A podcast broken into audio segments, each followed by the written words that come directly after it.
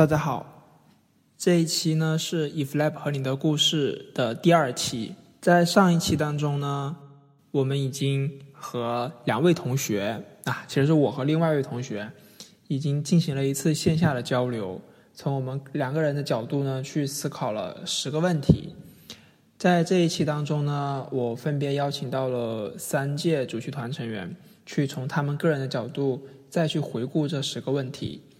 主席团成员由远到近呢，他们分别是刘兆革、黄永亮、徐鼎，然后是傅瑶、蒋永瑞，我啊，嗯，到下一届呢就是博建博、徐顿科和戚中。呃，在此需要说明的是，因为我和博建博已经在上一期嗯已经露过面了，所以呢，在这一期当中呢。我主要负责串场，剩下的呢就交由几位同学进行回答。好，我们现在开始节目。首先，第一个问题，介绍一下你自己。呃，可以分别从姓名啊、专业、工作、平时喜欢做些什么来展开回答。呃，各位同学好啊，我是刘兆格。呃，现在目前的专业是这个知识图谱与这个异构信息网络。呃，那么目前呢，在中国科学院计算所呃读研。嗯，平时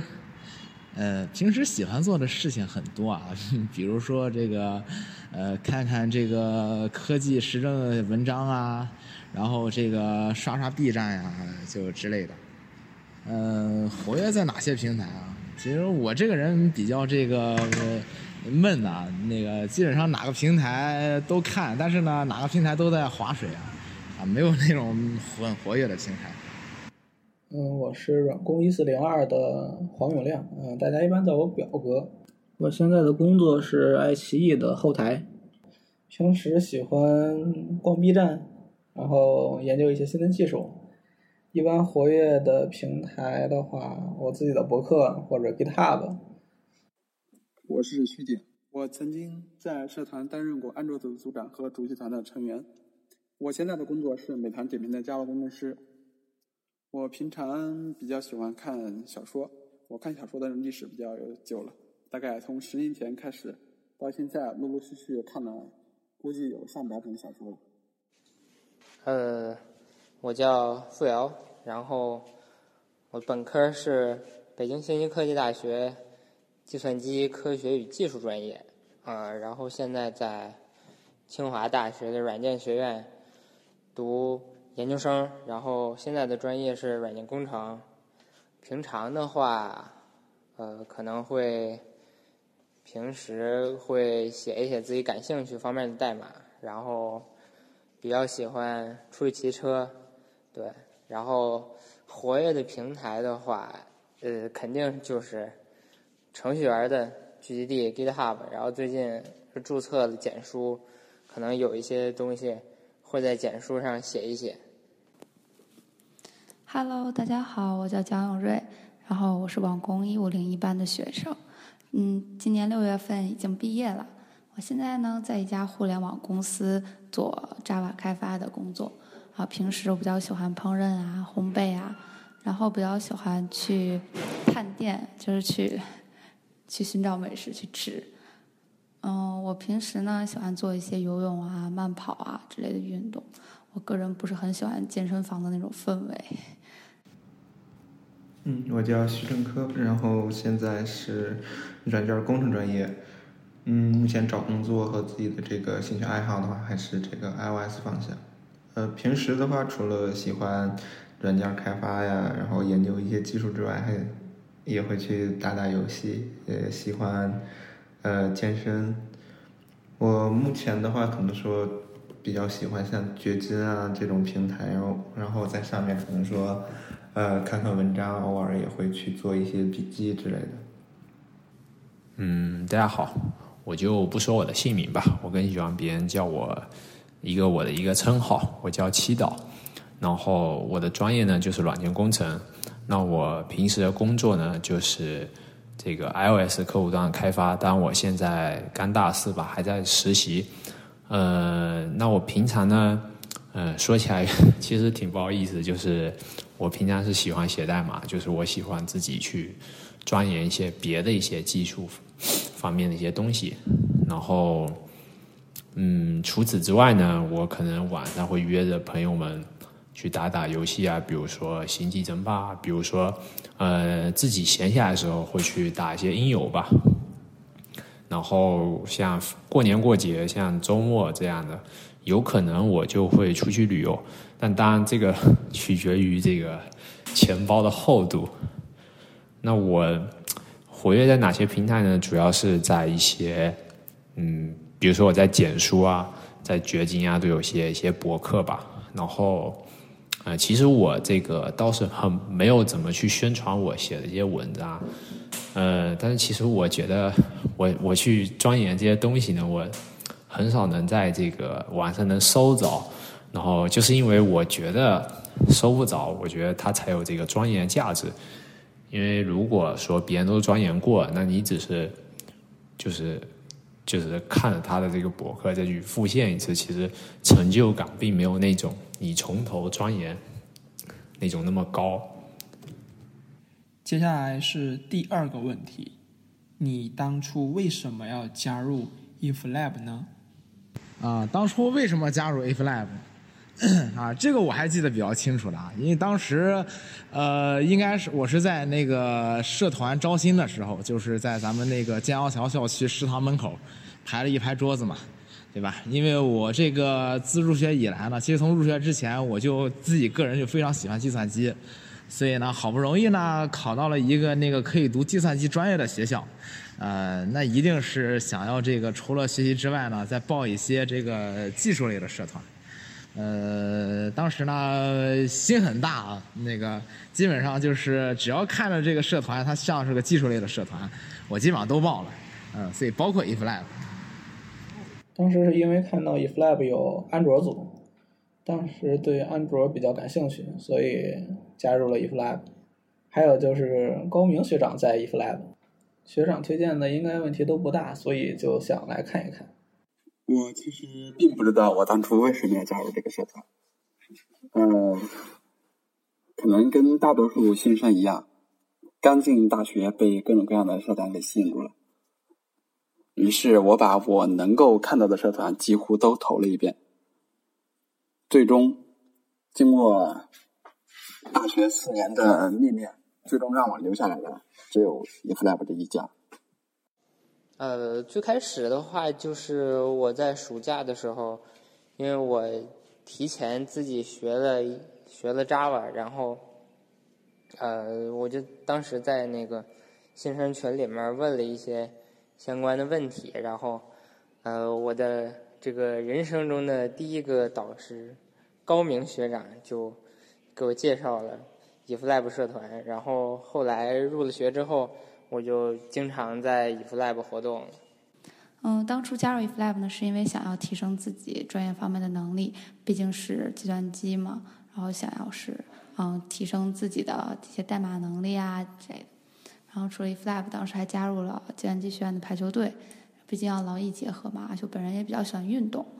啊，大概四年，我是一直都活跃在咱们 IfLab 这个社团里的。因为我觉得 IfLab 有很好的一种呃学习氛围，然后社员们人都很好，无论是我嗯的前辈们，还是我底下的学弟学妹们，他们人都非常的好，啊，非常乐于助人，大家都很简单吧，比较单纯。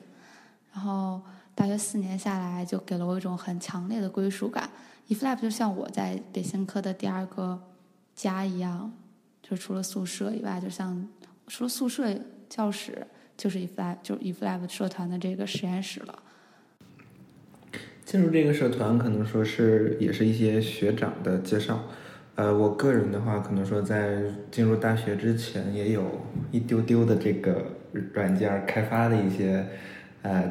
这个知识储备吧。所以说，在入学之前，加上嗯通过这些对学长的认识啊之类的，然后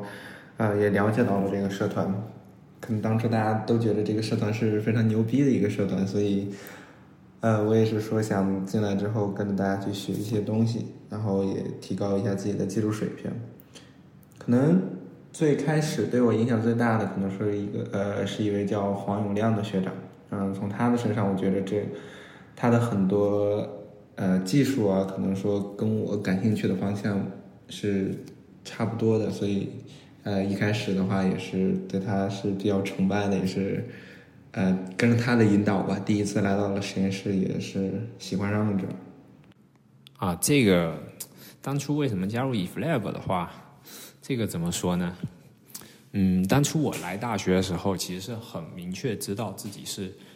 就是要学计算机专业，就是说我学计算机专业的话，是我自己的一个目标导向，而不是我这个家人给我的一个选择啊。然后我在来的这个学校之后，我就在想有什么机会能够锻炼到我自己。嗯，但是呢，我在当时发现，其实有两个看起来比较牛逼的一个这个社团，不管是协会啊什么也好，就一个是叫那个，就是这边这个 eFlab，另一个就是一个什么足球机器人吧。反正我怎么说，最后选择 eFlab，就是因为那个，就那个足球机器人是在隔壁校区，我实在是不想往返跑。然后我来 eFlab 以后，发现这个这个这个就是这边导师机制非常好，就是有学长这么带着我，然后包括包括我自己对兴趣对这个技术方面有很强大的兴趣，所以就就想加 eFlab 嘛。第三个问题，除了 eFlab 外，还加入了哪些社团？最后。为什么会选择继续留在 eFlab？呃，除了 iflab 之外呢，我记得我当时还加了这个，好像叫计科协，但不是我们现在的计科协，是那个叫 CASSCSA，呃，当然很早的一个社团，它并不是个学生组织。然后另外还有一个是网协，呃，我记得就技术类社团的话，我主要再加上 iflab 就这三个。呃，后来呢，是因为这个计科协呢。呃，应该是是叫计科协，我都忘了。就是这个社团呢，它后来就解散了，在我大二呃大三的时候吧，大三的时候解散了，呃，所以就肯定就没有留下来。网协的话，其实是我一我也一直在，呃，不过呢，就是因为这个社团呢本身呃活跃性也不是特别高，所以呢，其实我也没有参加很多他们的那个活动。主要还是在 If Live，因为我们这边有场地，然后有这个一直在我们可爱的曾老师在这儿，所以这个活跃度还是比较高的。当时还加入了创客，然后两边的活动同时都在参与，感觉创联这边的学习氛围非常的好，所以选择留在了创联，然后还能有机会讲课或者说带一些新人，对自己的。演讲能力还能有一个提高，还有就是有机会跟曾老师做一些开源的项目啊，能学习一些自己没有接触过的技术。除了以外吧我还加入了计算机学院的汤管支，我本人也是班级的传支书。说实话，大二的时候其实课程特别重，然后一些业余工作还特别多，但是我也产生过退出社团的想法。但是最终我还是留下来了。我想了一下，原因可能有这么两个：第一，我大一的时候每周几乎都会在社团的实验室，在这期间我认识了很多优秀的同学、优秀的学长以及优秀的老师。第二，虽然课业比较重，但是 eFlab 社团它让我看到了我在。课本上、课堂上学不到的东西，所以我最终就一直留在了社团。嗯，除了 If Lab 之外的话，我还加了咱们学院的计算机科学技术协会，然后在里面的那个计算机博弈社团也活动了一年多。嗯，如果说。是什么原因让我继续留在 eFlab 的话，可能就是，呃，整个社团老师和同学们之间的这种呃极客的氛围，然后让我非常有归属感吧。然后后也为我后来就是呃当选这个主席团里面的成员为大家服务打下了一定的基础。呃，其实除了 eFlab 外的话，我大一就有加入一个别的社团，但是吧，后来发现就是我这个人可能只对技术比较感兴趣一些，因为别的社团一些杂事，就是我比较头疼。当然，我最后自己又当了一个社团负责人，但是我其实那个社团并不是偏技术方面，还是要处理很多的杂事，我对这个。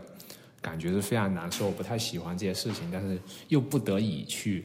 去这个去做这样一个事情。当然，这个不是今天这个讨论范围。那我觉得，eFlab 之所以能让我一直留在这边，包括我现在大四了嘛，反正已经我呃在公司实习，我在外面租了房子嘛，但是我周末我都会来到学校，来到这个 eFlab 实验室。这个其实。是这样，就是说，eFlab 实验室，呃，给我的感觉就像是一种，就像就形容一下，就是啊，就怎么说？就是今天刚好有人问我，呃，不是今天，是昨天刚好有人问我，说为什么我在外面租个房子，周末还要回到学校来实验室呢？其实我这个对这个的理解就是，就是为什么有人可以，就是不在宿舍复习，非得去。去图书馆一样，我觉得这是一样的理念，就是说，这个实验室给我的感觉就像是我在这边能够专心投入的学习，然后并且其实这边实验室的话会有呃很多人可以在一起交流啊，比如说碰到一个问题，其实我们知道这个技术上很多问题都需要有一个人倾听你的，你说一遍就相当于。啊，我们有一个叫小小黄鸭调试法的一个东西，就很多技术问题，我们在这个跟一个人说一遍，可能自己就知道，自己就知道怎么去解决这个问题。但是你如果就是一个人，就是一个闷头去搞的话，啊，当然可能很多有些还可能还是有很多人可以一个闷头去搞。那我觉得我不太行，就是说我需要一个这个需要一个这个氛围。哪怕就是实验室说只有我一个人，但是我但是这个实验室的这个氛围，我觉得就是能让我就是专心致志的这个投入到学习上来。然后像包括包括刚才之前说的这个这个这个小黄鸭调试法嘛，有时候有时候吧，就是一个人在实验室写代码，实在有些问题解决不了，就会拉上一些旁边的同学啊，随便拉一个过来。给他描述一下我的我这个问题，然后说着说着，哎，我自己就知道怎么去做了。然后其实这个都是留在 eFlab 原因的一部分吧。然后其实最重要，我觉得还是这边能有一些这个志同道合的一些朋友吧。嗯，也不能算是说特别志同道合，就是我发现，在做技术的过程中，逐渐逐渐的人会变成一种。见面就是谈编程，除了编程之外没有话题的这样一种这样一种感觉，就是我不知道大家有没有遇到过，反正我就发现，我从大一来还能跟同学讨论讨论篮球啊、游戏啊、动漫啊、别的什么东西，然后我我我我发现我到大三以后，我见了面开口就是编程，就学习，就这个技术。难点到哪？新的技术有哪些？就讨论的都是这些东西，要么就讨论工作啊，然后之类的，啊，就就很少，就就像跟高中讨论的东西是不一样。然后这个这个时候就是说，就需要人跟你来讨论嘛。但是你其实，在别的地方很难碰到能跟你讨论这些的的人。就包虽然我们学校是，虽然我们这边是计算机专业嘛，但是其实很多人对技术并不是特别感兴趣。他们可能啊，可能还是对说，比如说游戏啊、动漫什么比较感兴趣。那那你要需要有这样一个有一些沟通的小伙伴嘛？那这也是一个非常好的一个氛围吧。呃，也是在这些社团招新阶段，嗯，听说一些社团是做平面设计啊，然后做这些视频剪辑的。呃，我当初的话，可能说是对 A E 啊、P S P R 这种啊视频剪辑软件之类的吧，会比较感兴趣，所以也是加入了他们社团。呃，后来的话，可能说并没有在里面活跃吧。因为一方面，我觉得，呃，社团可能说举办的活活动啊之类的不太合我胃口，也呃，另一方面的话，可能说，嗯，后来发现其实自己是更偏对技术更感兴趣吧。而像这些，嗯，平面设计啊之类的，可能说我会用，达到了一个会用的程度就好，而不是说我要精通下去。第四个问题，EFLab 和其他社团到底有什么不同？EFLab 和其他的社团，我感觉还是很不一样的。呃，实话实说，从这个硬件上方面来说的话呢，EFLab 有这个稳定的这个社团活动场地。呃，相较于其他社团呢，我不知道现在他们的社团的情况，但是现我当时我在的时候呢，其实他们很多社团。的活动场地是一个那个学，呃，学生宿舍的地下室，呃，并不能够那个每天都在那儿住人，啊，每天都在那儿久留，所以呢，这个从场地上来说的话呢，F Lab 呢其实是有很大的优势的，呃，另外从这个社团老师来说呢，呃，其实就我感觉，很多的这个社团的老师，虽然他们是这个社团的指导老师，但是其实并没有真正的去实时的参与到这个。这社团的这个活动和建设中来，呃，但是呢，我们这个可爱的曾老师可是一直都是这个社团的这个核心人物，啊，呃，而且也一直是这个为咱们这个社团去这个贡献呃贡贡献力量，呃，所以我觉得这个是这个 F Live 相对于其他社团来说，呃，最重要也是最核心的一最好的一点。首先是创联能有一个独立的活动空间来活动啊，或者说教学呀，甚至是平时的学习呀，这个其实是跟别的社团不太一样的。大部分社团都是只能临时去借教室，很少有社团能有一个固定自己的活动的地方。然后实验室有空调、有网、有电，对吧？冬暖夏凉，这是硬件条件。嗯，还有因为是下属于网络中心的社团，所以有机会使用学校的一部分服务器直接进行学习跟研究，没必要再去校外找自己的云服务器了，以及大虚拟机什么的，直接就是真实的环境。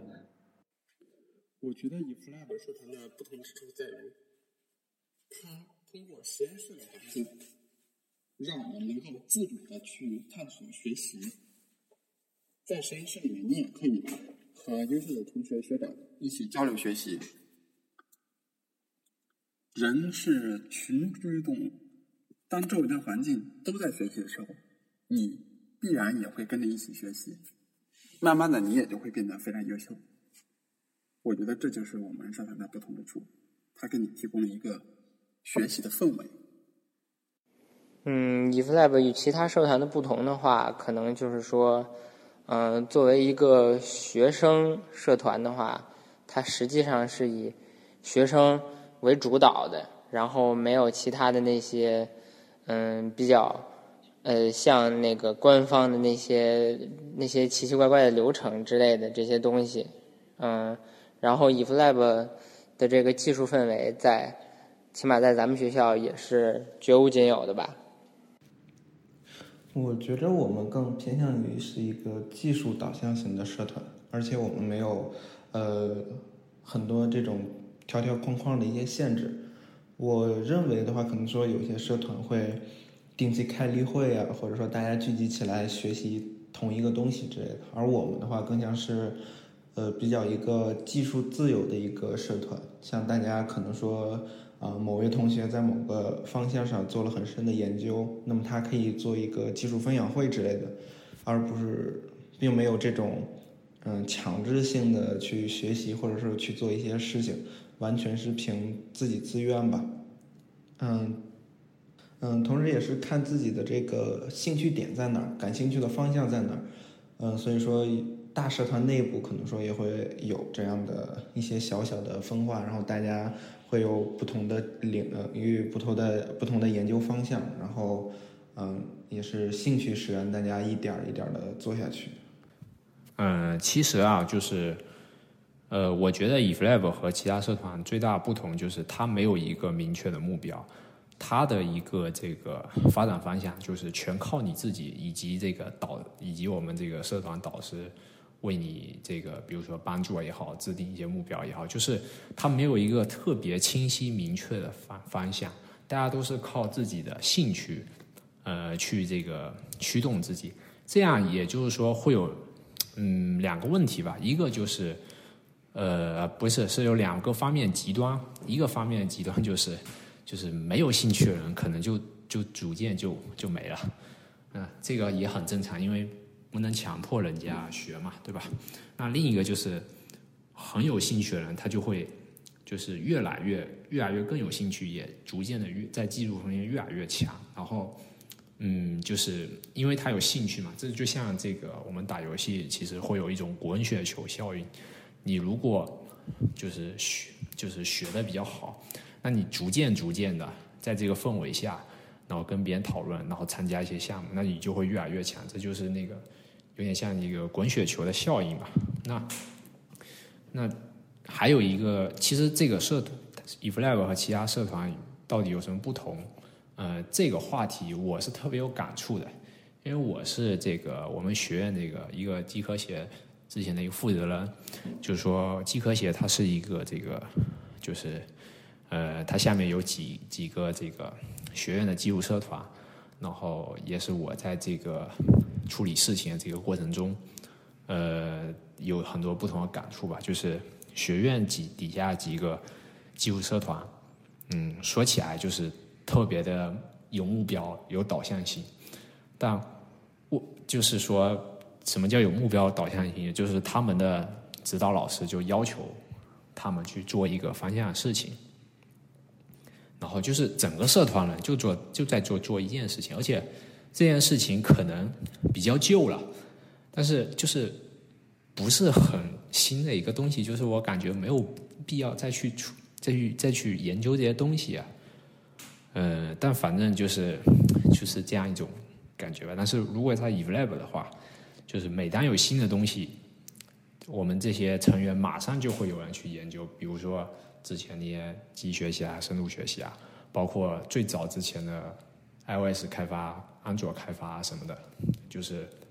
呃，就感觉是一个是兴趣驱动的，就是大家都是有一个共有一个有自己的内内在驱动力的，一个就是。另其他社团就是需要外部去推动的，很少有看到那种自我驱动力强的人，呃，在里面去处理一些什么事情。eFlab 呢，为同学们提供了一个很好的成长环境，然后在 Fab 里是真的可以学到很多很多的知识，是真的可以让你有一个嗯质的飞跃吧，一个不一样的成长过程。然后在这里呢，你可以向大家。嗯，问一些你遇到的问题，包括但不仅限于是专业知识，包括比如说你分专业的时候有些迷茫啊之类的，大家都会很开心、很乐意为你去解决。嗯，如果你对某一方向比较感兴趣的话，就可以跟同一方向的同学经常交流。但是如果你是小白的话，eFlab 完全完全包容你，因为只要你肯努力，大家都会很愿意带你飞。如果你感兴趣的某个方向，社团里暂时还没有人去研究这个方向的话，其实你也不用害怕，因为只要你提出了你这个想法，然后你愿意认真的去做，社团的老师啊，还有呃同学啊，都会非常的支持你，给你提供各种你需要的资源，然后去帮助你完成你的这个方向的研究。呃，因为时间关系不能太长，然后呢。呃，同学们人数也挺多，所以呢，就这一期呢先录到这儿，然后下一期呢我们再继续展开后面的问题，拜拜。